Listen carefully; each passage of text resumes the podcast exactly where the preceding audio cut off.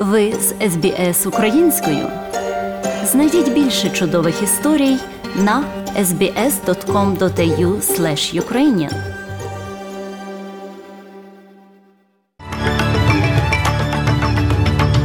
Сьогодні у міжнародному огляді новин Радіо СБС станом на 7 травня 2022 року. Коаліція зміщує свій фокус на туризм, обіцяючи 20 мільйонів доларів на австралійські виноробні, винокурні та пивоварні. З металургійного заводу Азовсталь в Маріуполі евакуювали 50 осіб. У спорті Сідней Кінгс вийшли вперед з рахунком 1-0 над тасманійським Джек Джейперс у найкращій з п'яти грандіозних серій NBL. Про це та інше слухайте далі.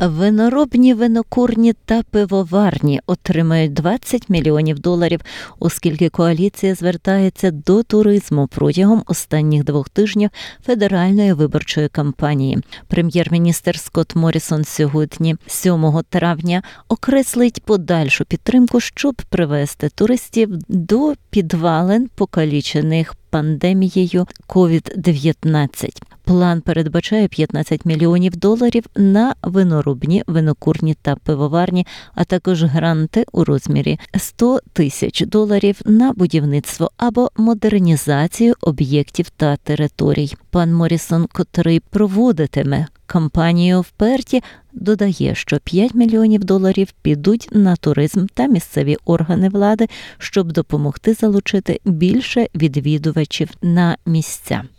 Лідер опозиції Ентоні Албанезі розпочинає 26-й день виборчої кампанії у Сіднеї, де зосередиться на плані лейбористів щодо зниження вартості життя. Він сподівається заручитись підтримкою, пообіцявши знизити такі витрати за допомогою лейбористської політики, догляду за дітьми та енергетичної політики на тлі низького зростання заробітної платні та стрімкої інфляції. Це сталося, коли пан Албанезі намагався применшити помилку, коли він не зміг згадати план своєї партії NDIS під час тиску журналістів. За його словами, коаліція була розділена та очолювана лідером, з яким багато депутатів не хотіли вести агітацію разом. Міністр туризму та торгівлі Ден Теган уникав питань щодо відносин Австралії з Соломоновими островами після того, як лідер Тихоокеанської країни на початку цього тижня розкритикував її угоду про безпеку з Китаєм. Прем'єр-міністр Манасе Согавере заявив у своєму парламенті, що його країні загрожує вторгнення іноземних держав через її пакт з Китаєм. Але прем'єр-міністр Скотт Морісон спростував будь-яке таке попередження. Міністр закордонних справ Австралії вночі зустрілася із своїм колегою з Соломонових островів у Брізбені, де вони нібито обговорили заходи безпеки. Міністр Дехан розказав ABC, що Австралія все ще залишається найкращим партнером у сфері безпеки індо-тихоокеанському регіоні. Нам просто потрібно продовжувати працювати та будувати ці відносини та переконатись, розуміють роль, яку Австралія може відігравати в Тихоокеанському регіоні. Врешті-решт відповідає інтересам тихоокеанських країн у всьому світі.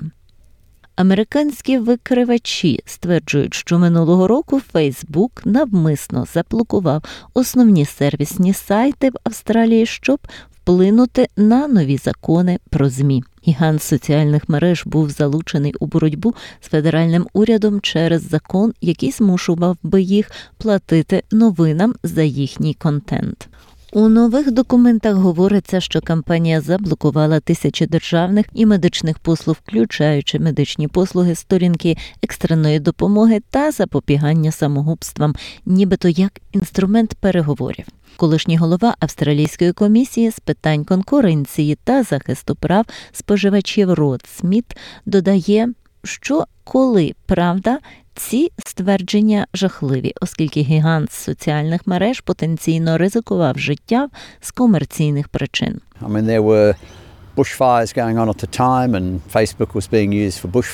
Я маю на увазі, що в той час відбувалися лісові пожежі. Фейсбук використовувався для попереджень про лісові пожежі. Звісно, була пандемія COVID-19 і поради щодо здоров'я, але у вас також були інші сайти охорони здоров'я, які давали термінові поради щодо здоров'я людей, і їх просто повністю зняли. Материнська компанія Facebook Meta повідомила SBS News, що має намір звільнити сторінки австралійського уряду від обмежень.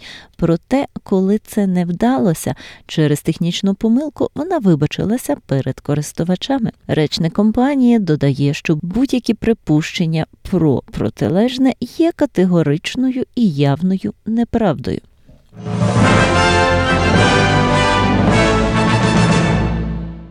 Українська та російська влада підтвердили, що з Маріупольського металургійного заводу Азовсталь евакуювали 50 осіб, у тому числі 11 дітей, оскільки Росія продовжує атакувати об'єкт.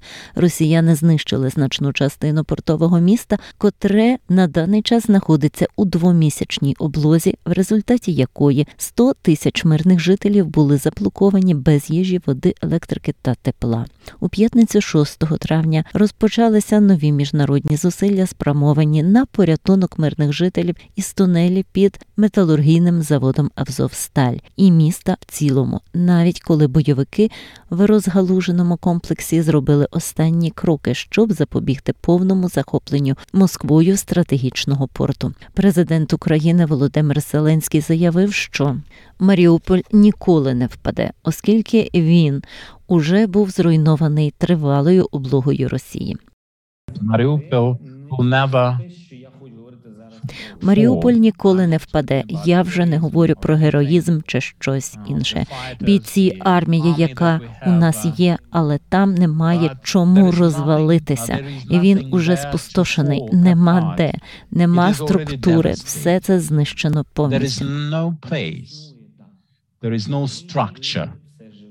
It is all destroyed completely. Захоплення заводу було б символічною перемогою Росії напередодні дня перемоги наступного тижня, 9 травня. Тим часом президент Джо Байден зустрінеться з лідерами Великої Сімки та президентом України Володимиром Зеленським напередодні дня, коли Росія відзначатиме День перемоги радянського союзу над нацистською Німеччиною у Другій світовій війні 9 травня. Недільну віртуальну зустріч проведуть глава держави Німеччини, президент Франк Вальтер Штайнмаєр. Прес-секретар США Дженні Псакі заявила, що буде прийнято рішення про подальші санкції щодо додаткових осіб і компаній. Вони обговорюватимуть останні події у війні Росії проти України, глобальний вплив війни Путіна, демонструючи підтримку України та майбутнього України, демонструючи постійну єдність Великої Сімки у нашій колективній відповіді, включаючи розвиток наших безпрецедентних санкцій для накладання серйозних витрат на війну Путіна. Це сталося після того, як Рада безпеки ООН одноголосно прийняла свою першу заяву від початку військових дій Росії від 24 лютого, висловивши рішучу підтримку зусиль генерального секретаря Антоніо Гутерріша знайти мирне вирішення суперечки в Україні. Україні.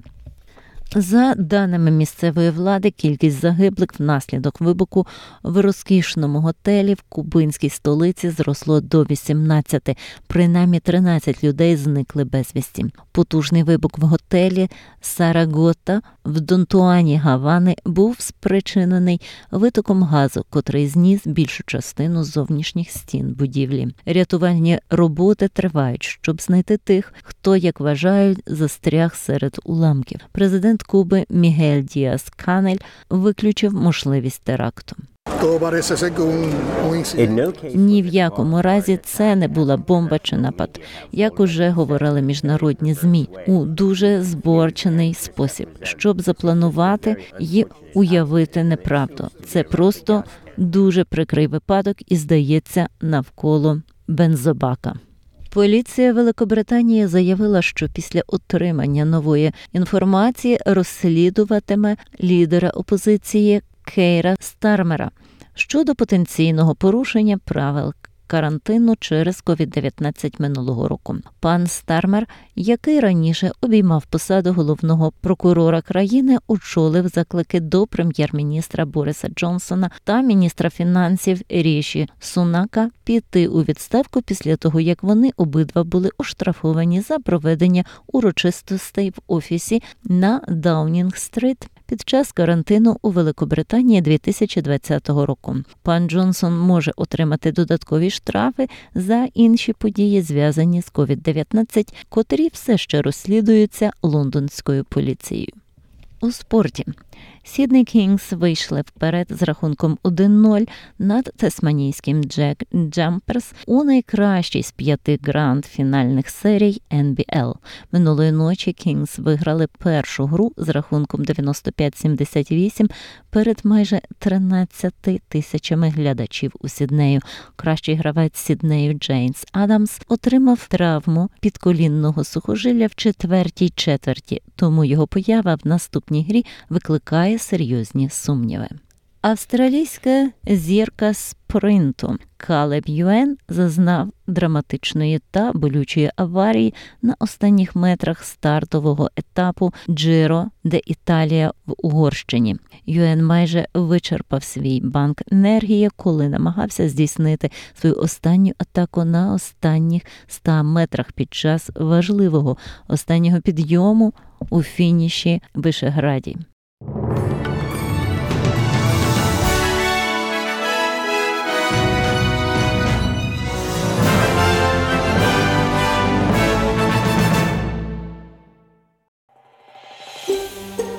Хочете почути більше подібних історій? Слухайте в Apple Podcast, Google Podcast, Spotify або будь-якому іншому місці.